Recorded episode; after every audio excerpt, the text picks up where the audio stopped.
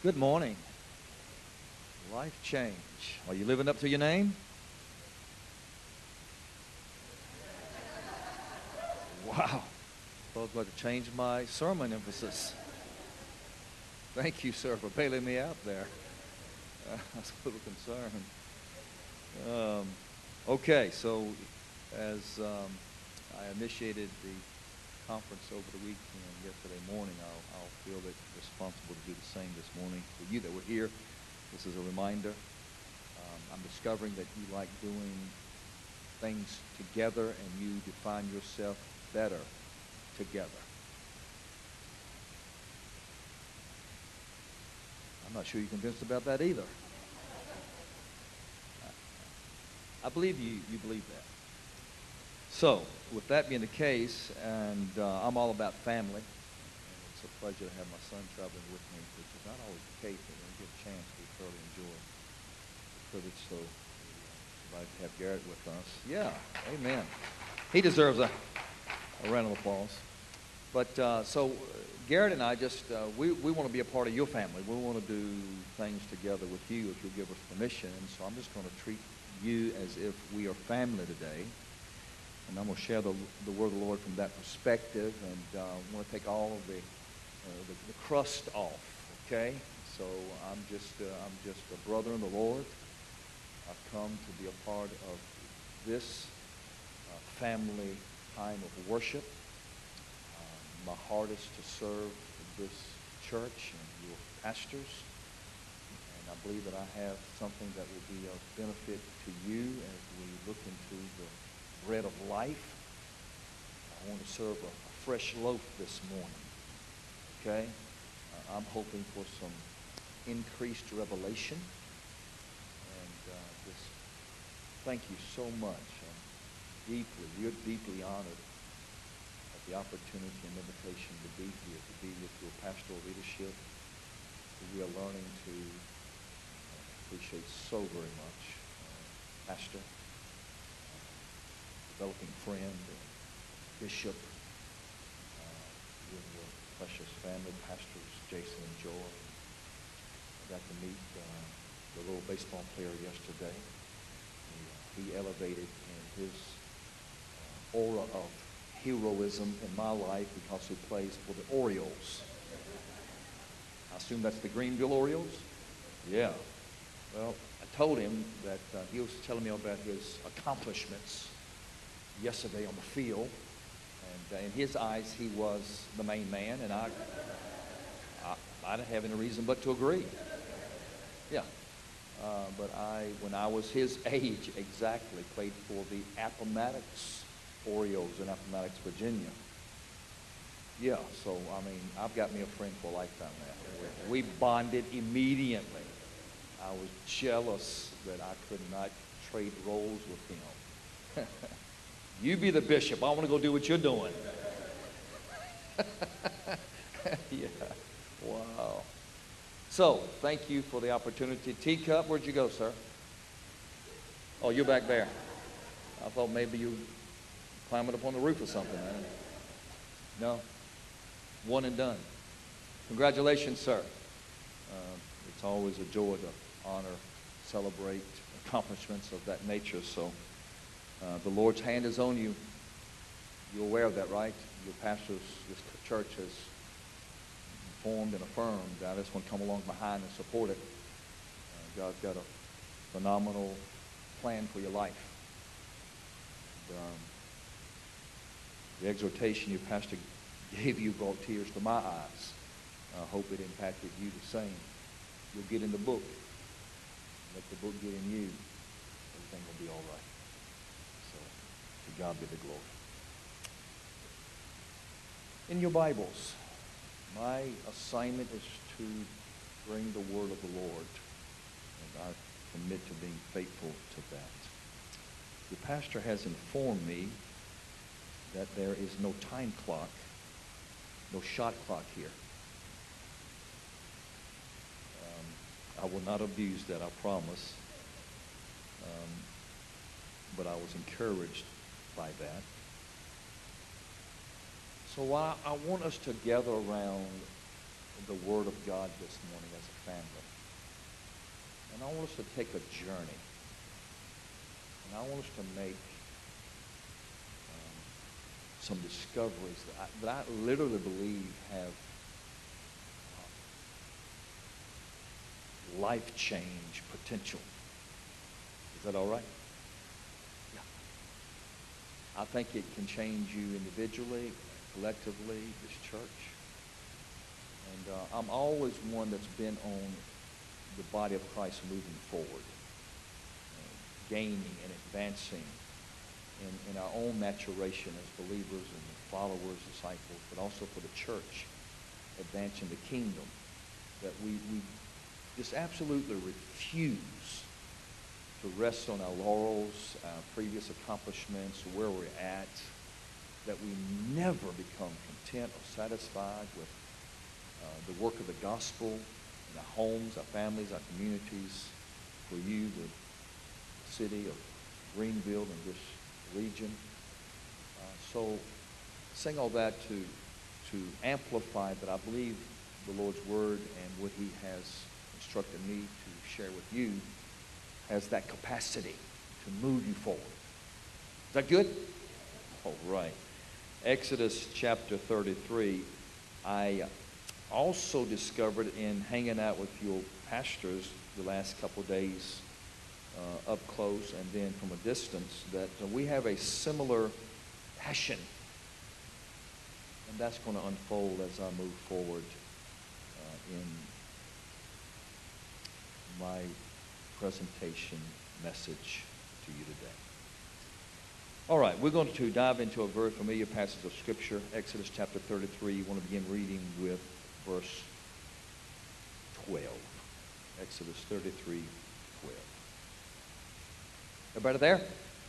We good? All right, let's hear the word of the Lord. Moses said to the Lord, You have been telling me, leave these people, but you have not let me know whom you will send with me. You have said, I know you by name, and you have found favor with me. If you are pleased with me, teach me your ways so I may know you and continue to find favor with you. Now let's let's pause right there for just a moment. I think that demands just a brief selah, meditate. Okay?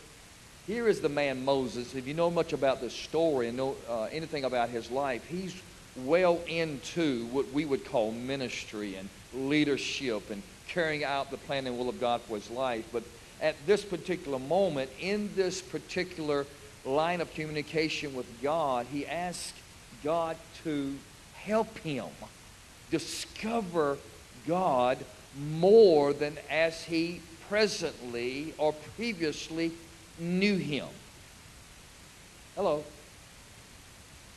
it reminds us of the New Testament character, of the Apostle Paul, when in a very similar scenario of many years of ministry, he seemingly interrupts in a conversation and says, God, really, the, the main thing I want to do is know you. I just want to know more about you. I want to discover you in ways I've never known you before. I want to find out things about you that I do not know now. There's so much more to learn so much more revelation that I can experience. God, help me to know you beyond my present place. I would be so happy if that was the posture of all of us here today. That we want to know Him beyond what we presently do. Christ is kind of like a, um, a multifaceted diamond. I've got the attention of all the ladies now. Yeah. And that diamond is being examined and considered. And it seems as though the expert that's working with the diamond, that every turn, the brilliance of the diamond increases. And it would say at this particular viewing point, wow, that's got to be the apex, the crescendo of the brilliance, the glory, the good, the beauty. But then it turns again, and there's more to experience about this particular diamond. That's the way the Lord Jesus Christ is. You think you have found the ultimate understanding and you've experienced about all that there is about Him. But yet, if you would just go a little deeper, if you would just pursue a little harder, if you just run a little faster, if you would just discover a little more, you will come to a realization there's so much about Him that you had yet. Oh, taste and see that the Lord is good. So, would you increase your appetite for the things of the Lord? To know Him more and more. I love that about the man Moses. Teach me your ways so that I may know you and continue to find favor with you. Remember that this nation is your people. We're going to talk about that statement in just a few moments. The Lord replied, My presence will go with you, and I will give you rest. Then Moses said to him, If your presence does not go with us, do not send us up from here. How will anyone know that you are pleased with me and your people unless you go with us? What else will distinguish me and your people from all the other people on the face of the earth?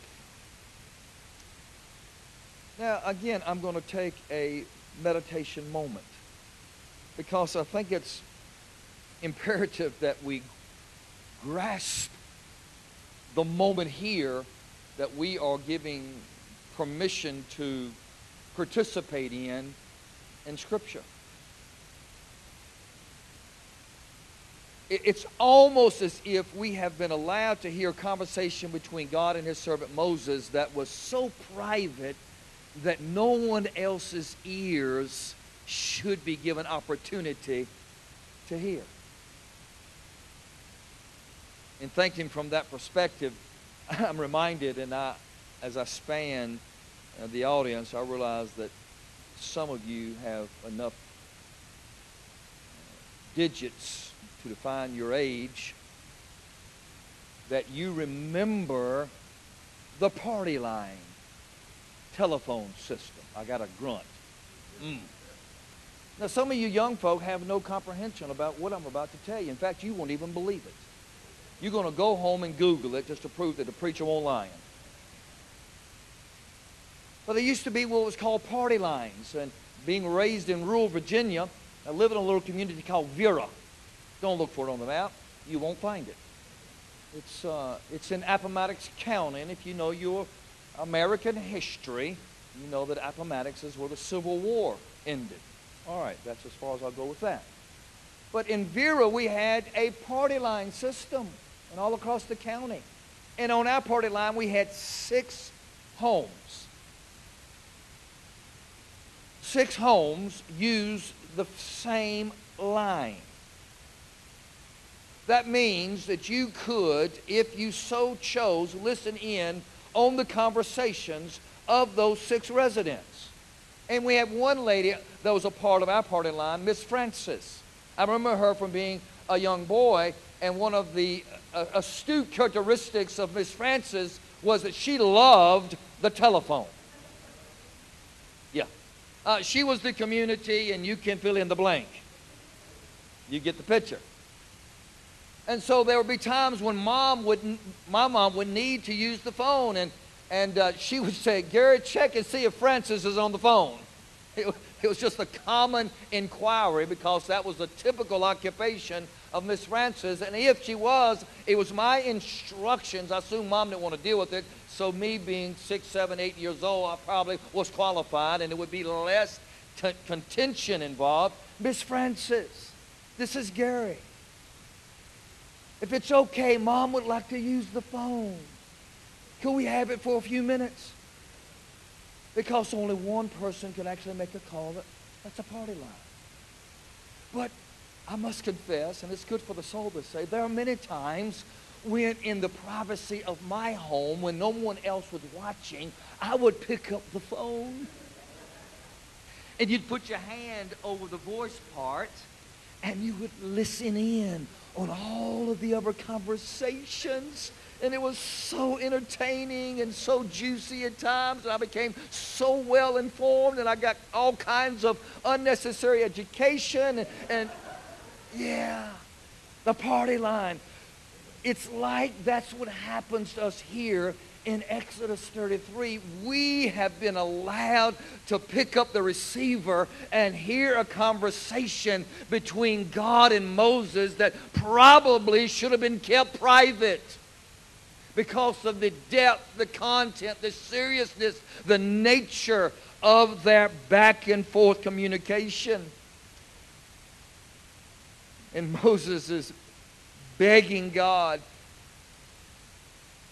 go with us on the continuation of this journey. We'll explain that in a few moments. God, if you don't go, what, what's going to make the difference? How will we be identified as anyone that's different from all the other peoples of the earth that service and serve all of their little gods and false gods and idols. If you don't go, why will there be a distinguishing mark? And how could anyone know that we are serving a different God than they are? And the Lord said to Moses, I will do the very thing, with verse 17, that you have asked because I'm pleased with you and I know you by name. Hallelujah. You can take that as a personal declaration over your life today. This is a promise that not only finds itself in the book of Exodus in the life of the children of Israel, but it has manifold manifestations uh, in the New Testament. And I'm here to tell you this morning with great joy God knows you by name, uh, and He has promised to go with you. To the fact He said, I'll never leave you nor forsake you. I am all in, God says, on your behalf. Verse 18. Then Moses said, Now show me your glory. And the Lord said, I will cause all of my goodness to pass in front of you, and I will proclaim my name, the Lord, in your presence. I will have mercy on whom I will have mercy, and I'll have compassion on whom I will have compassion. But he said, You cannot see my face, for no one may see me and live. Then the Lord said, There is a place near me where you may stand on a rock when my glory passes by. I will put you in a cleft in the rock and cover you with my hand until I have passed by. Then I will remove my hand and you will see my back, but my face must not be seen.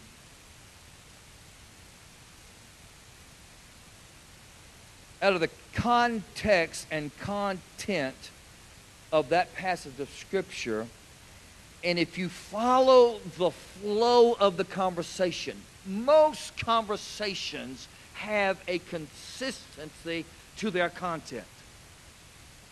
The subject matter, the end effort, what we need to discuss and conclude. In this conversation, we have a flow, but then there is seemingly an unexpected unexpected interruption.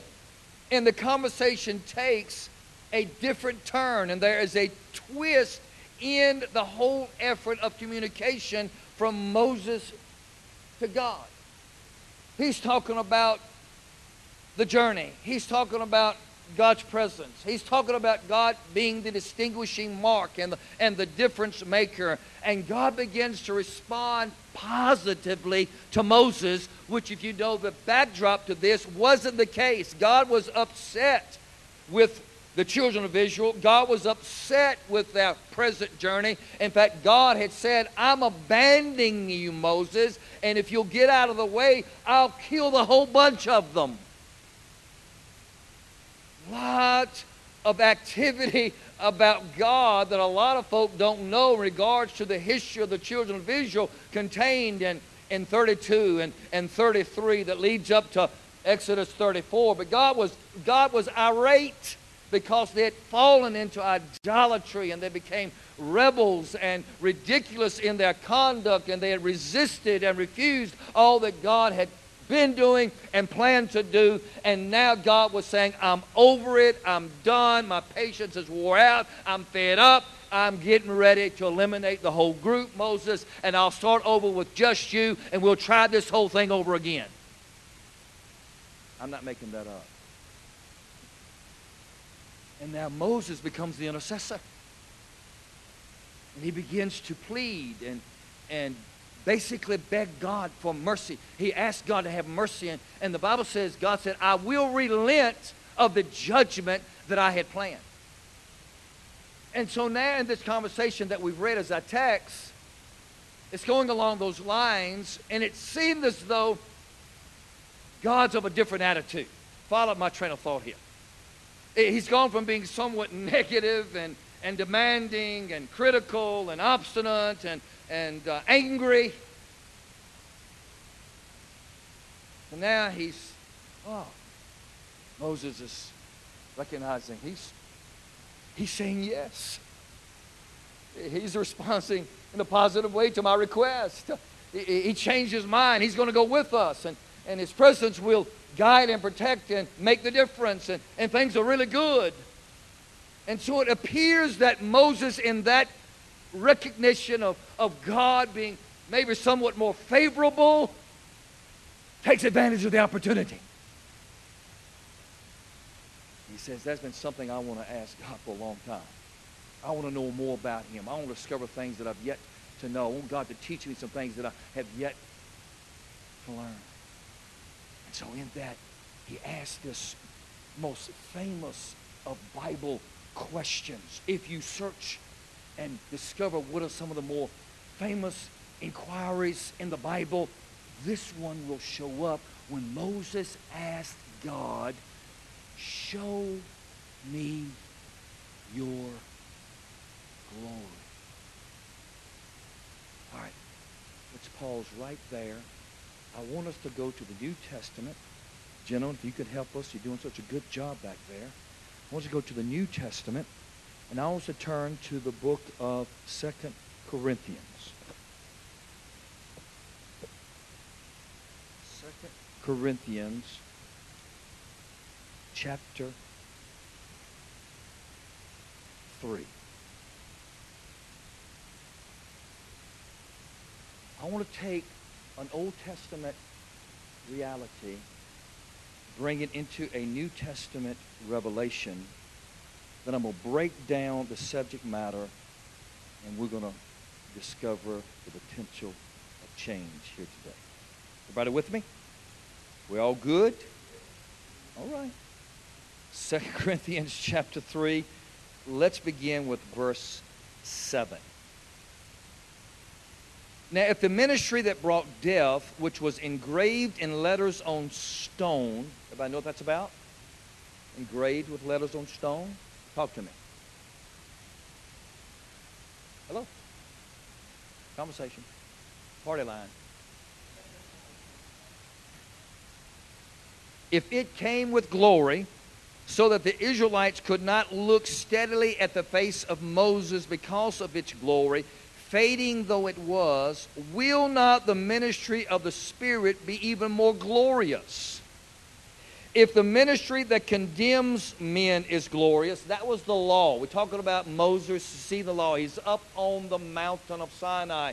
God's finger is, is carving the Ten Commandments, and, and the glory of God now is um, uh, de- imparted to Moses, and he literally shines. He's illuminated. Pretty amazing. They had to veil him. So, if the ministry that condemns men is glorious, how much more glorious is the ministry that brings righteousness? For what was glorious has no glory now in comparison, uh, comparison with the surpassing glory. Glory, a lot of glory here, isn't it? You, you're following the glory line here. For what was glorious has no glory now in comparison with the surpassing glory. And if what was fading away came with glory, how much greater is the glory of that which lasts? Oh, you got to stay with me here. Therefore, since we have such a hope, we are very bold. We are not like Moses, who would put a veil over his face to keep the Israelites from gazing at it while the radiance was fading away, but their minds were made dull. For to this day, the same veil remains when the old covenant is read. It has not been removed because only in Christ is it taken away. Even to this day, when Moses is read, a veil covers their hearts. But when any, whenever anyone turns to the Lord, the veil is taken away. Church, listen. Now the Lord is the Spirit, and where the Spirit of the Lord is, there's freedom. And we who with unveiled faces all reflect the Lord's glory are being transformed into his likeness with ever increasing glory, which comes from the Lord who is the Spirit. Wow! What a passage! What a coupling of biblical understanding, Old Testament, New Testament, past glory, present glory, and the purpose of God with his people. So let's take a little journey. Can we do that today? Moses asked God this most amazing question Show me your glory.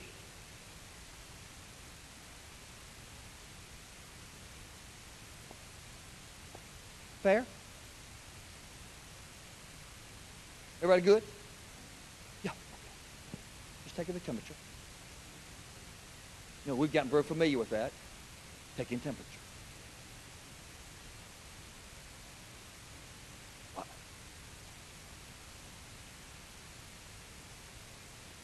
This whole matter of the glory of God is really an intrigue, isn't it? And it has, over the last several decades, ratcheted up in interest and even in curiosity within the framework of the church world. When, when the charismatic movement kind of uh, settled in over uh, the body of Christ and, and kind of interposed and merged with the, the Pentecostals, uh, the glory of God became a very prominent matter.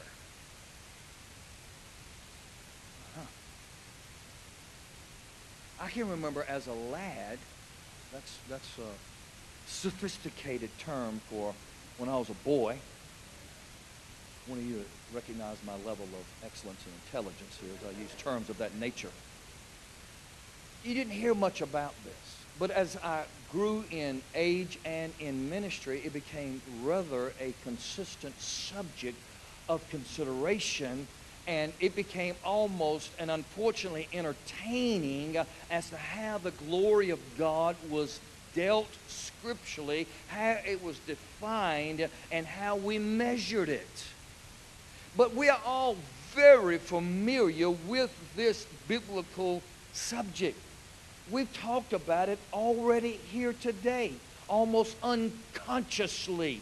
The subject of the glory of God has been sang, it's been prayed, it's been communicated, but because it's so consistent in our church activity, in our Christianese, we oftentimes don't even realize how prominent and dominant it is in our settings of worship, in our conversations, uh, and certainly the place that it plays uh, from a biblical perspective. Uh, so if I was to be brave enough, which I'm not, to pass the mic around the audience and say, Give me your definition of the glory of God.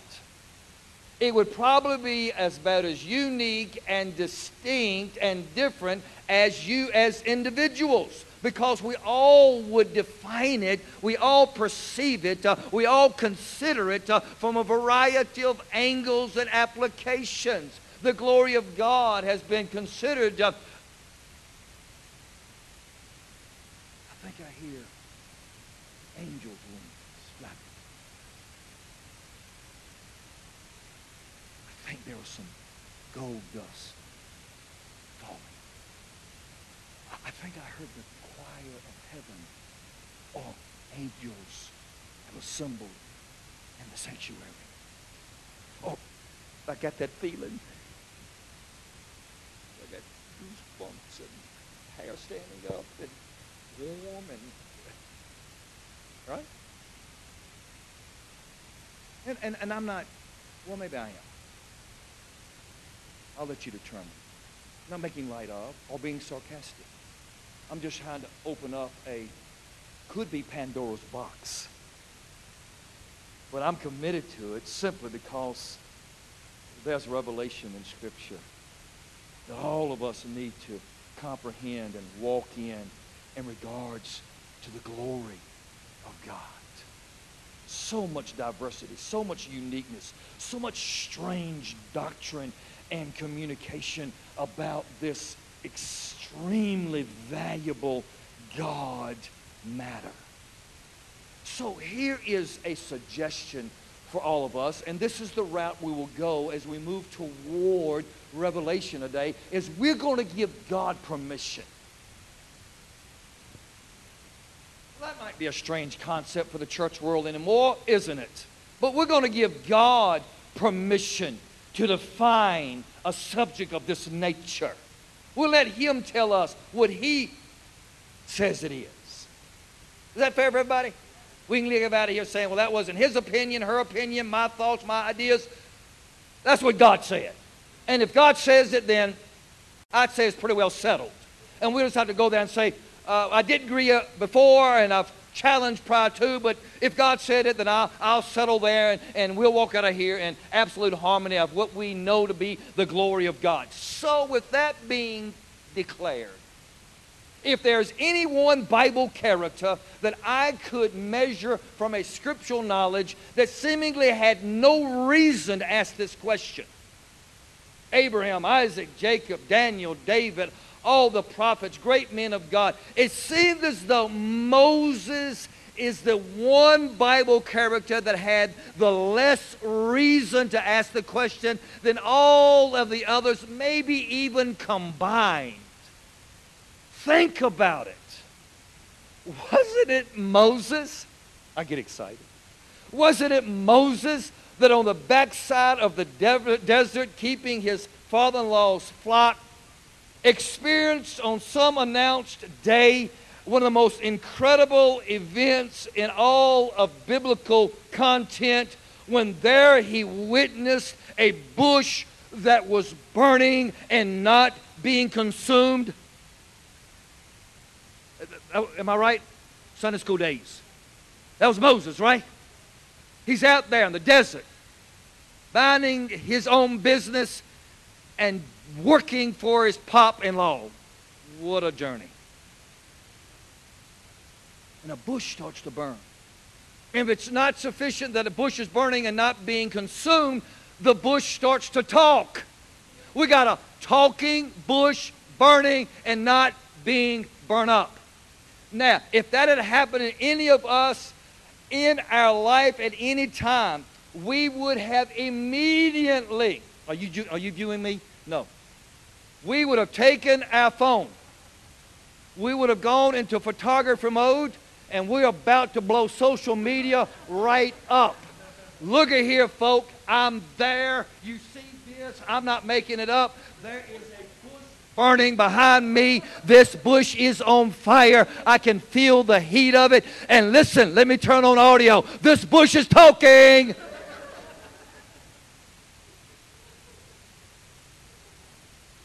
And we would have captured that social media blast. I have seen the glory of God.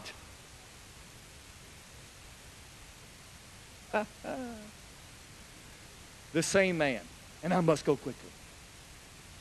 He's in the company of, as an act of obedience to God, surrender. He's in there, the company, kind of like teacup climbing the ladder. Moses had to fight his own fears and go to Egypt and deal with the greatest authority on the planet, Pharaoh. And he stands there as a man of God, carrying out the orders of Jehovah. And he's now giving Pharaoh orders, which probably wasn't the wisest thing to do from a natural perspective. But God was involved. God helped. God responded. You know the story. I don't have to go into the depths of it. But was it not Moses who witnessed what we define as the plagues on the people of Egypt?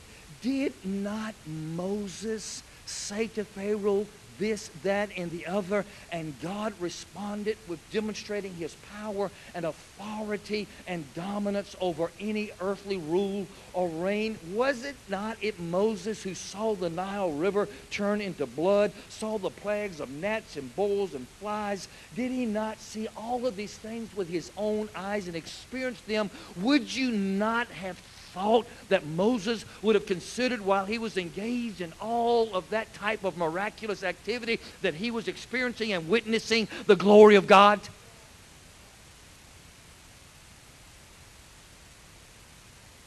Now they've got deliverance, so they're standing at the the, the, the, boundaries, the beach, the borders of this magnificent body of water, but it's become their prison, their capture, and they have nowhere to go and no way out. And, and they see the dust trail of Pharaoh and his armies, and they're about to be recaptured and taken back into slavery, and they're pretty sure things will get a whole lot worse than they were before. This is a mess.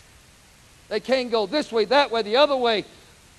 And God responds again in one of those absolutely unbelievable, incredible, miraculous events in biblical history. It is of biblical proportion. Moses raises the rod, God moves, and the waters divide, and the folk of the children of Israel walk across on dry ground. That's the part seemingly most folk don't ever really understand. It was dry, no mud.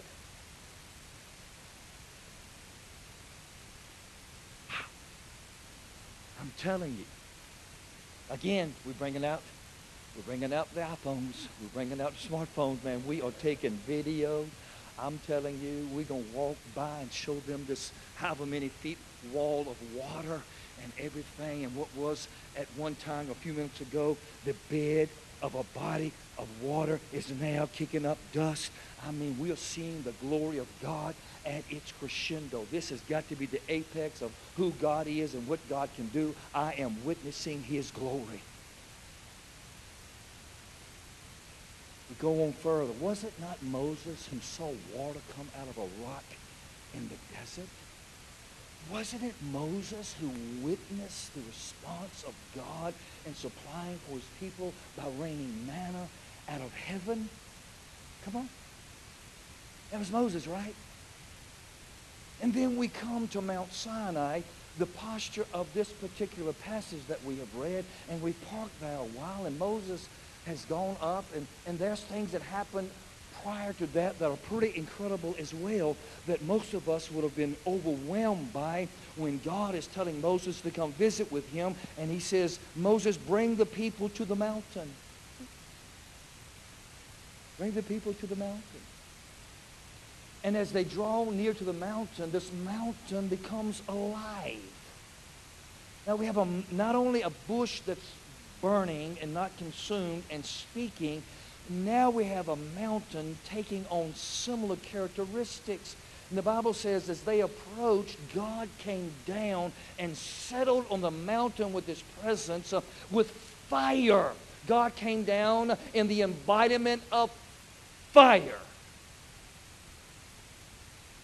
and the mountain becomes engulfed in this fiery, dark cloud, and lightning bolts are now striking from every direction. Violent storm is now has descended on the mountain, and the mountain begins to shake and quake, and we're having a, a, a earthquake right there at Mount Sinai, and all of this activity the children of Israel are experiencing, and a trumpet starts Uh, to blast. You thought a talking bush was big. Now we got a mountain blowing a trumpet.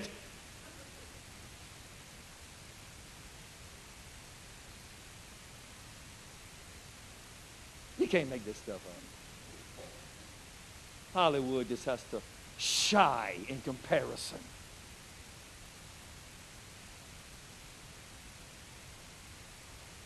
God begins to speak, a voice. This mountain's talking.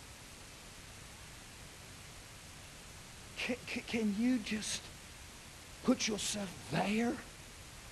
And if you have any recognition about this idea of the glory of God, would you not have said to family and friends and next door neighbors and congregants sitting with you across the aisle or the next seat in the church, would you not say, hey, listen, we are experiencing the glory of God? Yeah, we would have. That's the case.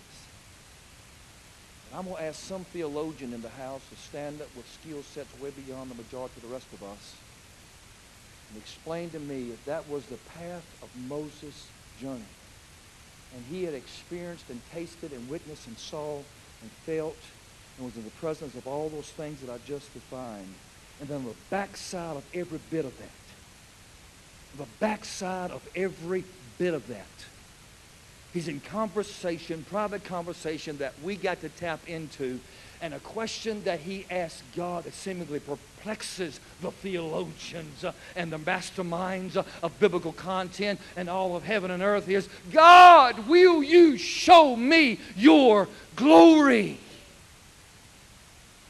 So, if you want to take that question and apply previous action and make a assessment, uh, we come to the conclusion that from Moses' perspective, uh, in the prior, prior parts of his life and all that he had engaged up to this point, he had never witnessed the glory of God.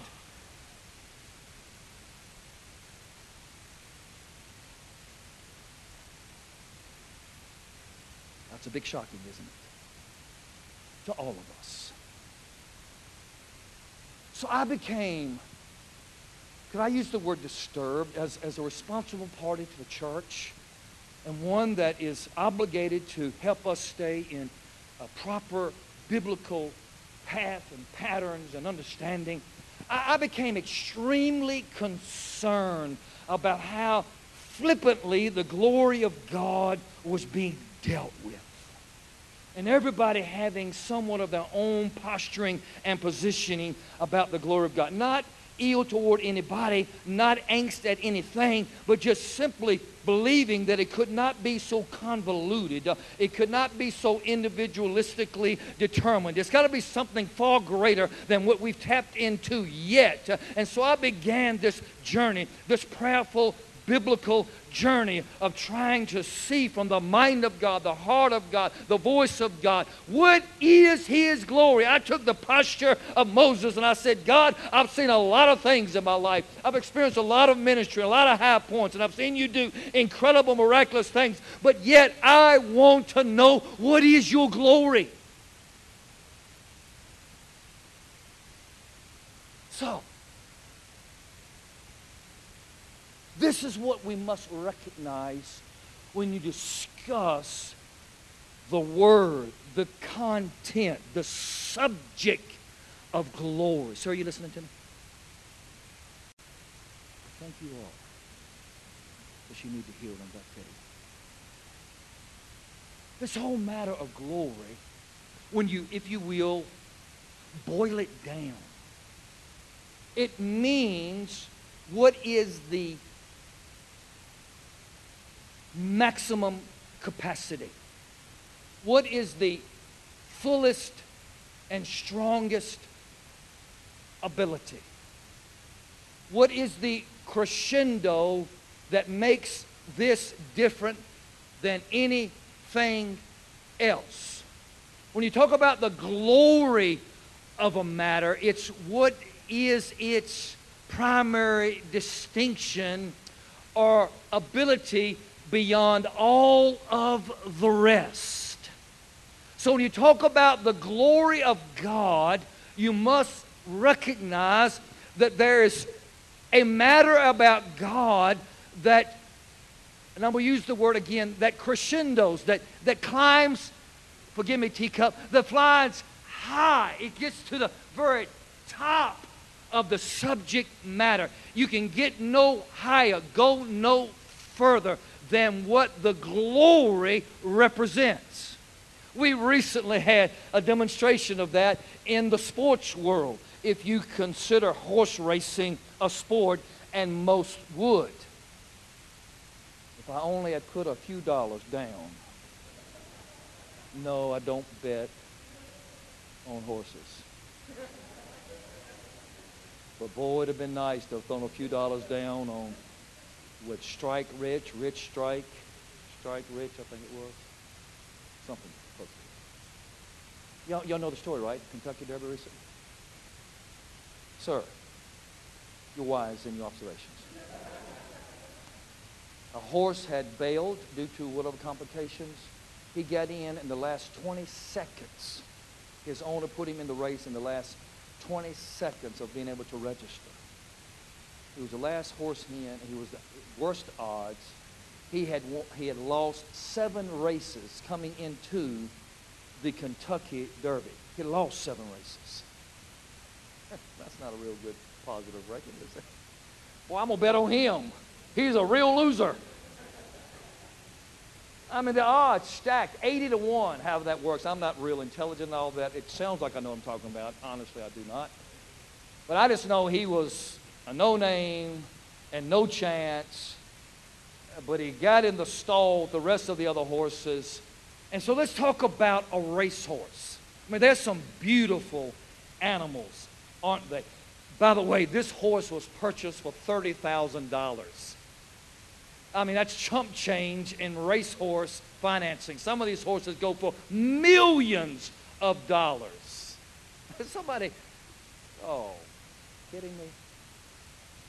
So, the racehorse, its, its glory, its magnificence, its distinction is not in its beautiful coat, even though it's well tended to and shiny and it's attractive and, and, and it's not uh, it, it, its glory is not in its mane which is flowing and long and, and well manicured and taken care of. And, and, and its glory is not in its stall or in its place of residence that is the finest of what you can provide in that subject matter. The glory of a racehorse is when you put it in that stall Unlike a workhorse or riding horse or other horses that have other assignments or provide other levels of pleasure, you put a racehorse in the stall and they trip the lever and the gate opens. The glory of a racehorse is when it starts to gallop and it uses those long, well trained legs and those muscles have been shaped and formed for this very assignment and it begins to run like the wind and it amazes you how fast it can go uh, and how brilliant it looks uh, and how majestic it carries itself. Uh, and it goes toward the finish line with no other option or determination and comes from the back, if you will, to the front and victory is gained. That's the glory of a racehorse. At no other time will you ever experience its glory unless it's on the track uh, carrying out the purpose for which it was created. That's the glory of the horse. So, God says to Moses, I'll do it. I'll, I'll respond, yes, I'll, sh- I'll show you my glory. Is anybody here interested in knowing what the glory of the Lord is?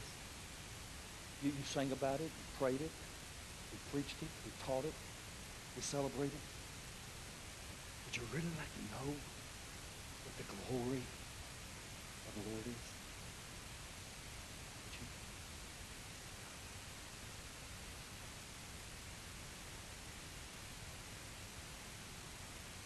Let's go to Exodus 34. We're working toward the conclusion. You remember what God said to Moses when he asked the question, "A cause all my goodness? Now listen. Pause, interruption. Everybody being attentive. You do not have permission to disagree with God. Is everybody okay with that? Does that offend anybody? We have a tendency to do that, you know. God, that's not exactly the way I wanted that to go. Uh, that's not what I had in mind. That, that's not my opinion, God. Let's come back to the table here and discuss this. Isaiah 40 talks about who does God seek for counsel or wisdom or understanding? Who does God look to to help him make decisions? Uh, not any of us.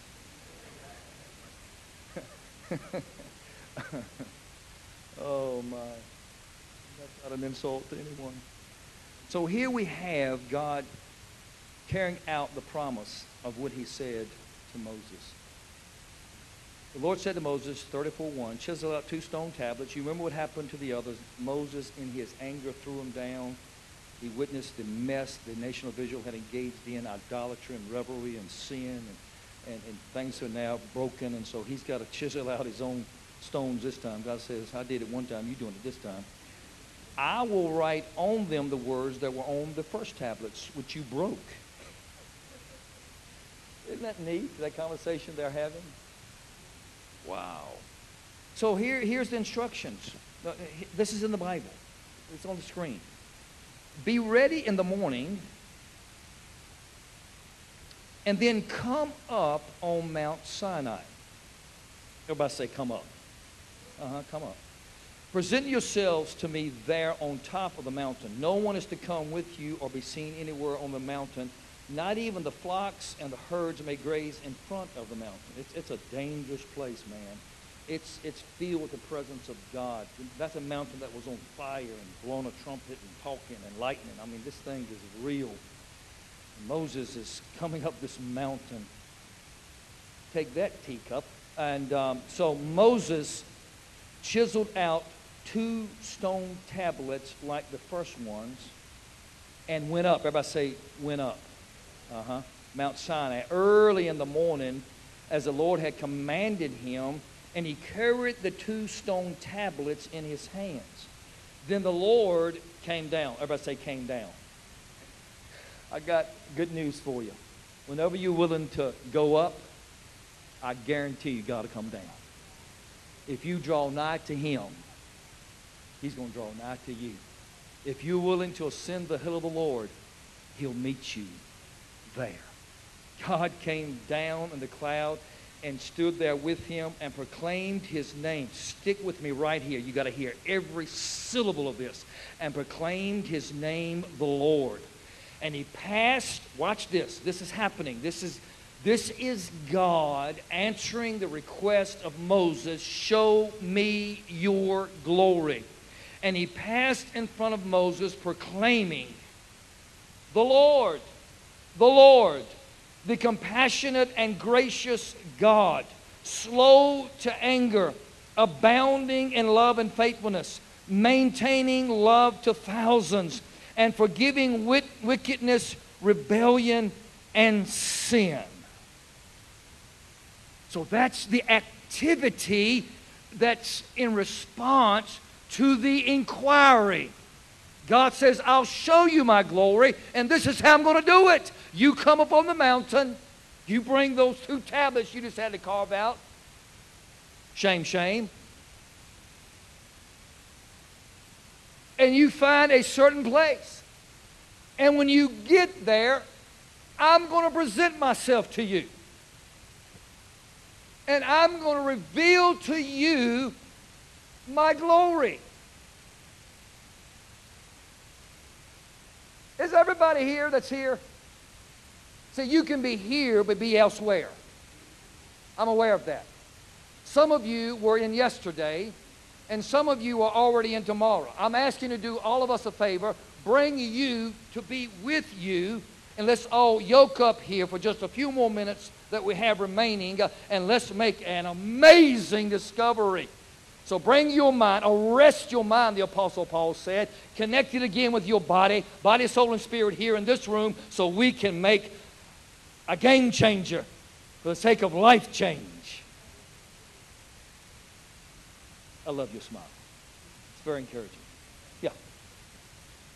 Please keep going. Because on some of the facial expressions, I need to look at you more often than I'm looking at them.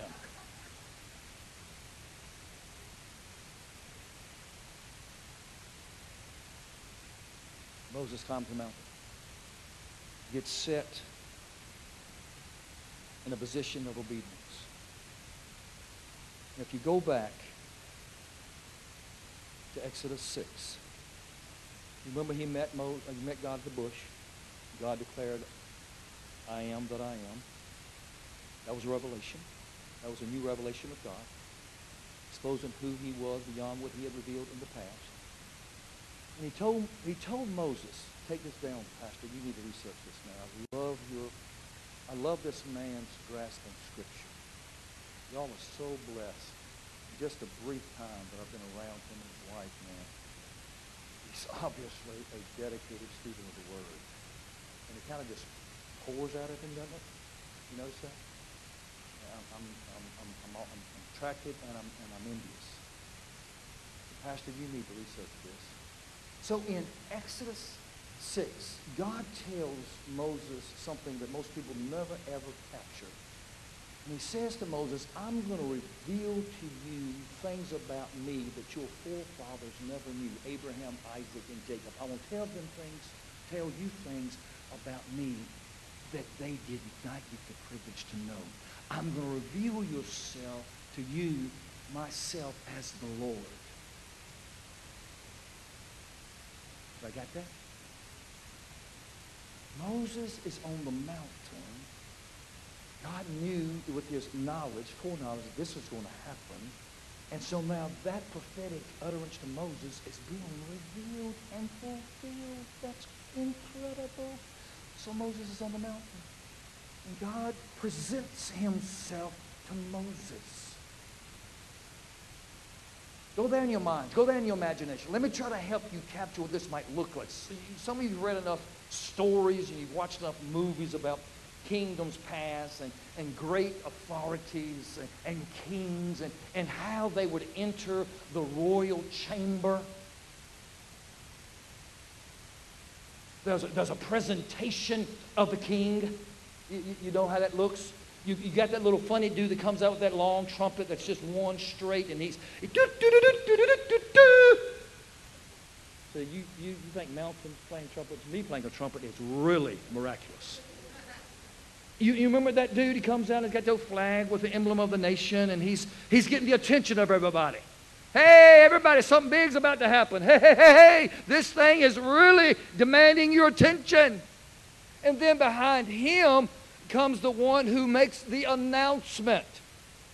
And there is this herald.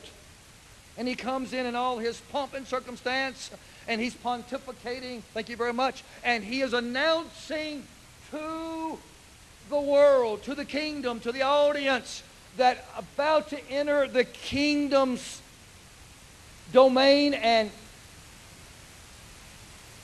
rule setting the throne, that's the word I'm trying to come up with, is the king. So we got the do do do do do, and then we got the herald. Hearken to all the people about to enter the royal chamber is King Louis Thirteenth, ruler of the known world. He has conquered all of this and done all of that, and he's subdued all of these, uh, and he's all of the other, and, and he's got the t shirt and the bag of chips, and, and he's just a bad dude. Uh, and you need to recognize that he's all of what we say he is, because he's going to come in here and sit on this throne uh, and throw his weight around, uh, and he's in charge. Well, not quite like that. But you get the picture, right? That's what happens. That's real reality. From that, take this setting on Mount Sinai. And the Bible says that the Lord presented himself to Moses. And he announces, The Lord, the Lord is passing before you. This is a new revelation. Moses' request and inquiry and desire is being satisfied. I want to see, I want to know your glory.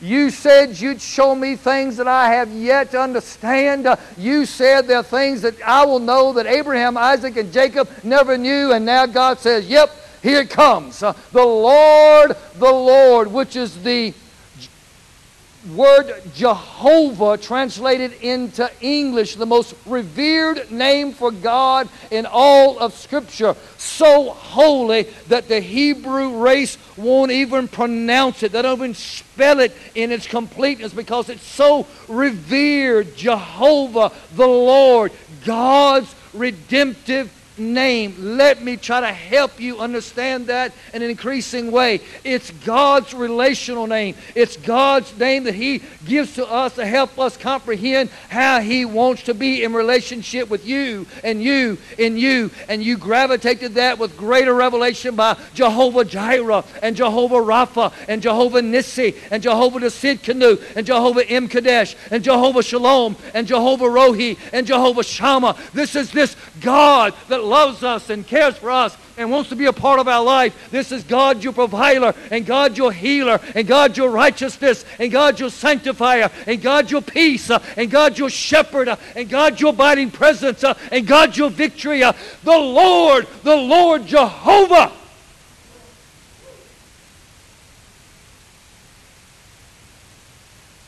A new revelation.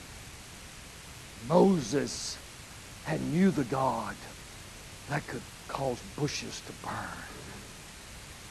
Moses had experienced the God that could override and overrule Pharaohs. And Moses knew the God that could split waters and rain man out of heaven and cause mountains to shake. And all the things of incredible nature that astounds the mind and overwhelms our capacity to, to comprehend. Uh, and now he's being brought to an understanding that there's a dimension about this God that he never fully understood. Not a God only of sovereignty, a, God of authority, a God of power, a God of miracles, but He's a God that loves me. He's a God that cares for me. He's a God that's concerned about me. He's a God who will get involved in my personal life. He's a God that wants to take care of every aspect of who I am and what's going on in my world. He is Jehovah. He is Lord. He is the Redeemer. And God presents Himself to Moses, and in doing that, allows in His train uh, Moses to experience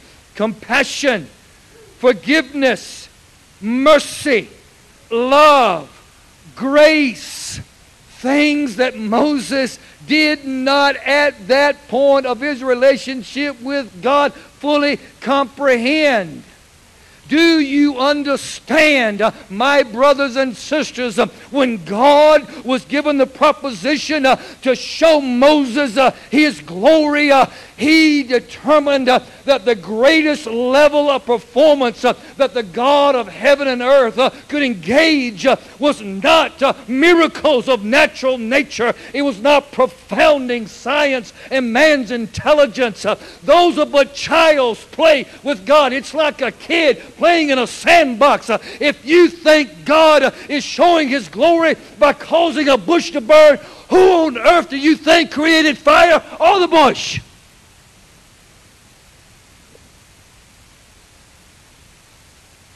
Don't you dare belittle the glory of God by defining it through the manifestation of His miracle working power.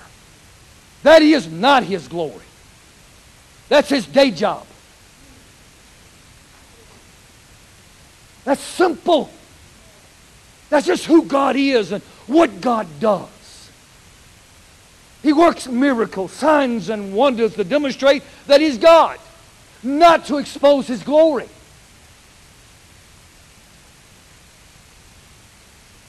You say, well, sir, you strange.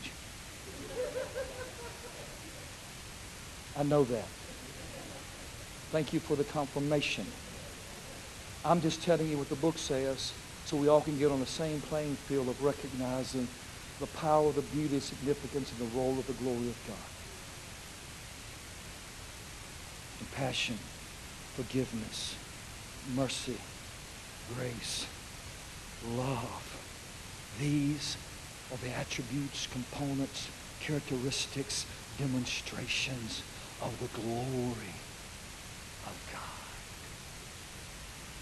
Don't belittle God's glory by the things that to him have nowhere near that level of significance. God is not maximized by doing phenomena. He's not maximized by blowing our minds with his capacity.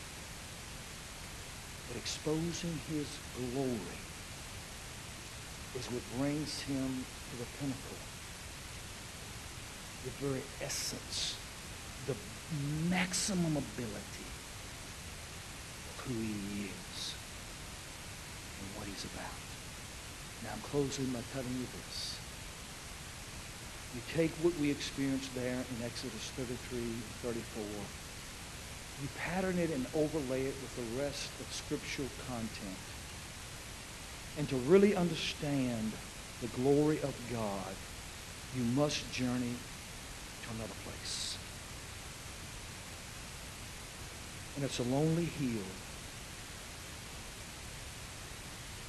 outside the city walls of a place called Jerusalem. And the name of this hill has been given uniqueness because of its geographical configuration. It's been called Golgotha, the place of a skull. And it was on that lonely hill outside the city walls that God,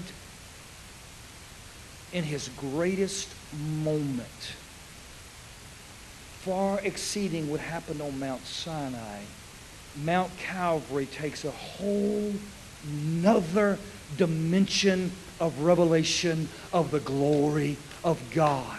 If any of you want to see the glory of God beyond what Moses experienced, um, I want you to go to Calvary and I want you to see the man on the middle cross. Um, and I want you to see him suspended uh, between heaven and earth. Uh, I want you to see God uh, at his best. Uh, God performing uh, at the greatest capacity that the God of heaven and earth can ever perform. God will never outdo uh, what he did on Calvary. Eternity past, present, and eternity future will always shine brightest uh, in light of Calvary when the Son of God, Lamb of God, gave his life uh, for folk like you and me. That's the glory of God.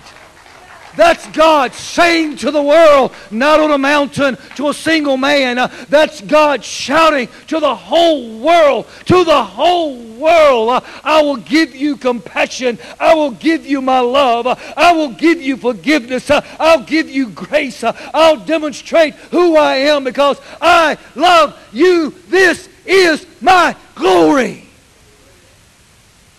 The Bible says. The Bible says.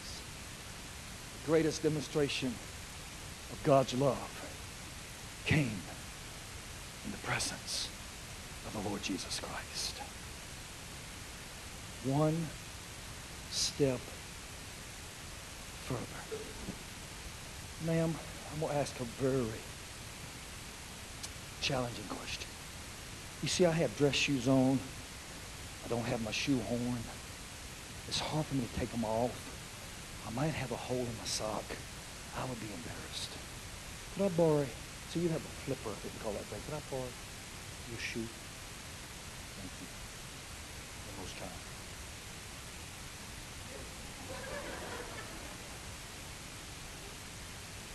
The only way this message makes any difference except for you to say, well, that was interesting. is I've got to put some shoe leather on it. I've got to bring it down to you and I. I've got to make it personal. I've got to give you something you can walk on, walk in, carry out. So, about the glory of God, subject of you and I are very attractive. I read from you Paul's writings to the church at home. I read from you the biblical dynamic of what was and what is and what will increase. We read it. I didn't make it up. It's holy anointed, breath of God, information for you and I to navigate toward and to focus on in regards to glory and our responsibility to it. So the glory of Moses has faded. And it was difficult because there was a glory that was connected with death, the law and judgment. But Jesus came and exposed, as I have just defined to you, a whole new understanding of God's maximizing himself, demonstrating glory by dying on the cross. Wow. Are you kidding me? God of heaven dying, the creator giving his life for the created, the perfect, the righteous, the sinless, taking on sin for the sinner, the rebellious. Folk, this is it. This is, this is, this is it. That's God at his greatest capacity. But Paul says that the glory that was revealed, here we go. The glory that was revealed through Christ has now been transferred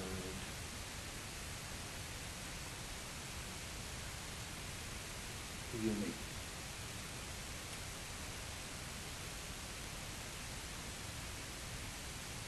And that this surpassing glory has now been brought to us for a personal possession. And that you and us, you and me, you and us, are now the demonstration of the glory of God. Are you kidding me? I don't know who you are, where you've been, where God brought you from. Probably a pretty deep, deep pit at one time, and you found Jesus. Do you, sir, understand what the Bible is telling you? That the glory that God exposed on Mount Sinai that was fulfilled at its highest capacity in Calvary now becomes your responsibility.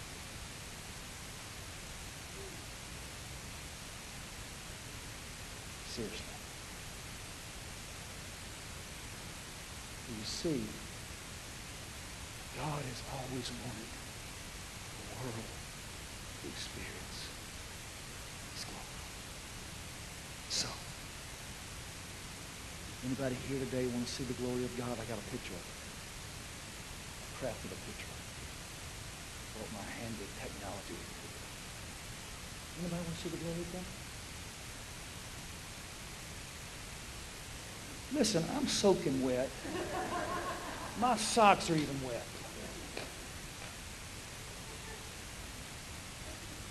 Apart from other things that are wet. We're family, right? Okay. Trying to figure this bunch out, man. This must be the other side of the family.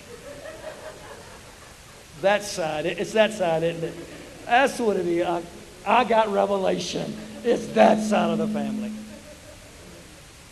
Thanks, bro. Anybody want to see the glory? I'm going to show you the glory of God. I'm going to show you how God wants to demonstrate what was carried out on Calvary in today's world. How God wants the world to continue to experience His glory. How He wants Greenville to see His love and His compassion and His grace and His mercy and His forgiveness. How God wants to let the world know that He's real and that He's genuine and that He cares and He's concerned and that He's able and that He's relational and that He'll take care of us and He'll provide for us and He wants to get up in our kitchen and be about our business in such a fine and, and wonderful way. Sir, I'm going to start with you. You've been most cooperative. And you sat by this lady has this beautiful smile. I'm going to show you the glory of God. Saying, we woman no have, bro. See that? You see the glory of God? Yeah.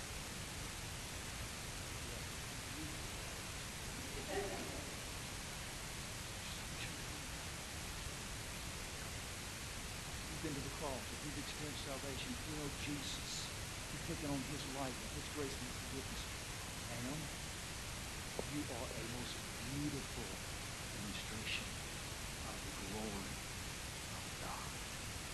Does everybody understand what I'm telling you today? You are his. You are his glory. You're his glory. You're the glory of God. You backsliders seat. You are the glory of God, Pastor. You must lead the way in this beautiful daughter and this absolutely adorable wife and even my son and me. We are the glory of God. Don't ever again question about the glory of God. It is God's demonstration of his love, grace, forgiveness, compassion, all of those wonderful characteristics relational that he wants to share with everybody, all of his children. Then my final request, don't ever as a church, and I know that sounds so authoritative, I don't mean it that way. Don't ever as a church pray again or sing again, God send the glory down.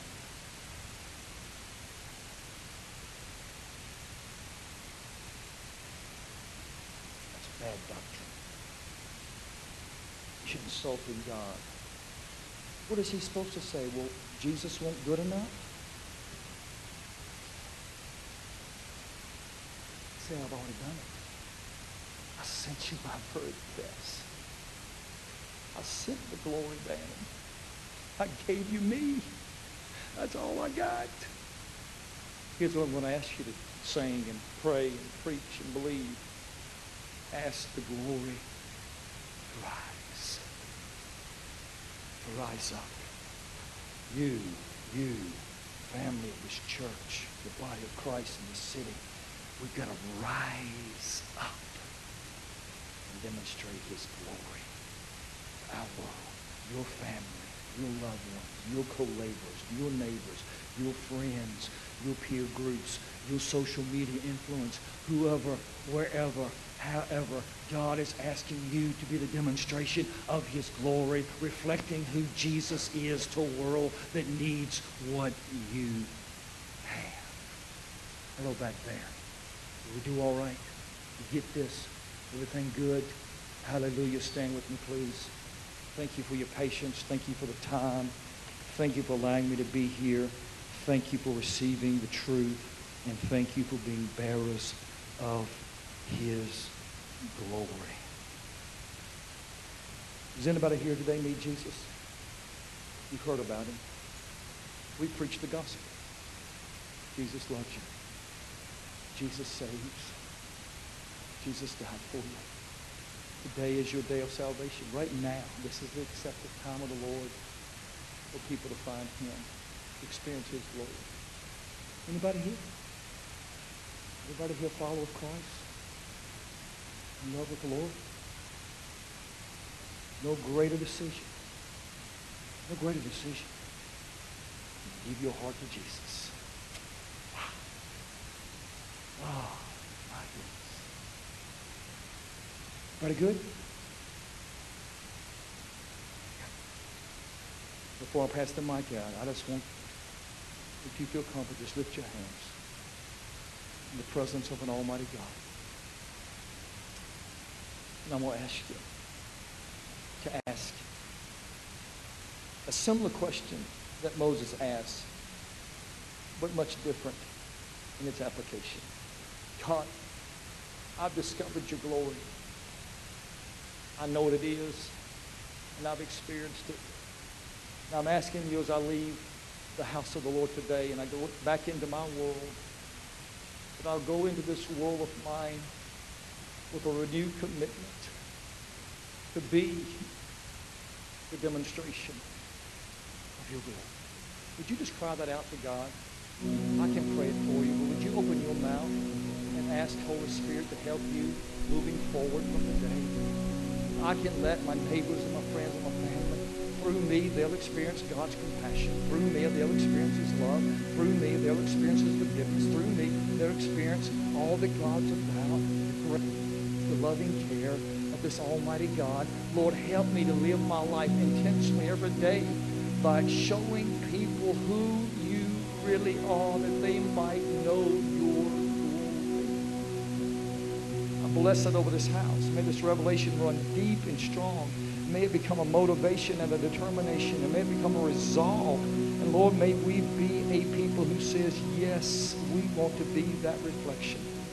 I bless pastors. I bless their home. I speak life and health. God, I pray multiplication and increase.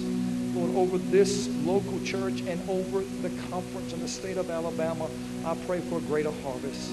God, give us increase. May we advance the kingdom. May we be difference makers as we distribute your glory here and there. We praise your name. I bless my brothers and sisters. May the grace of the Lord Jesus be theirs in abundance. May they experience new times and sweet ways of fellowship in the love of the Father. And may they enjoy the fullness and empowerment of the Holy Spirit. For your glory, I pray, in Jesus' name. Amen and amen, Pastor.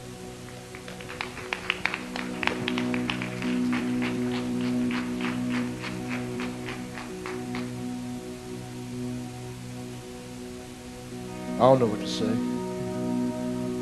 Praise the Lord. Thank you, Bishop. Greatly helped me today. I hope everyone else has been blessed and helped as way as well. Uh, As we've just heard this morning, the the best, most powerful sermon that we've ever heard.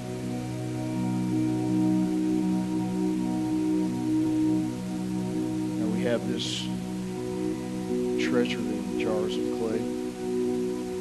Hard pressed on every side, but not crushed, perplexed, but not in despair, persecuted, but not abandoned, struck down, not destroyed. We go forward. We will carry the glory of God. Hallelujah. Thank you, Lord, for this word. Let it settle down inside of our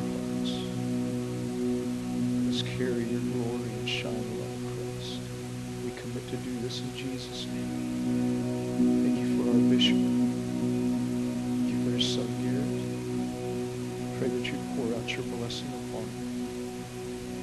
In the mighty name of Jesus, we pray. And all God's people said.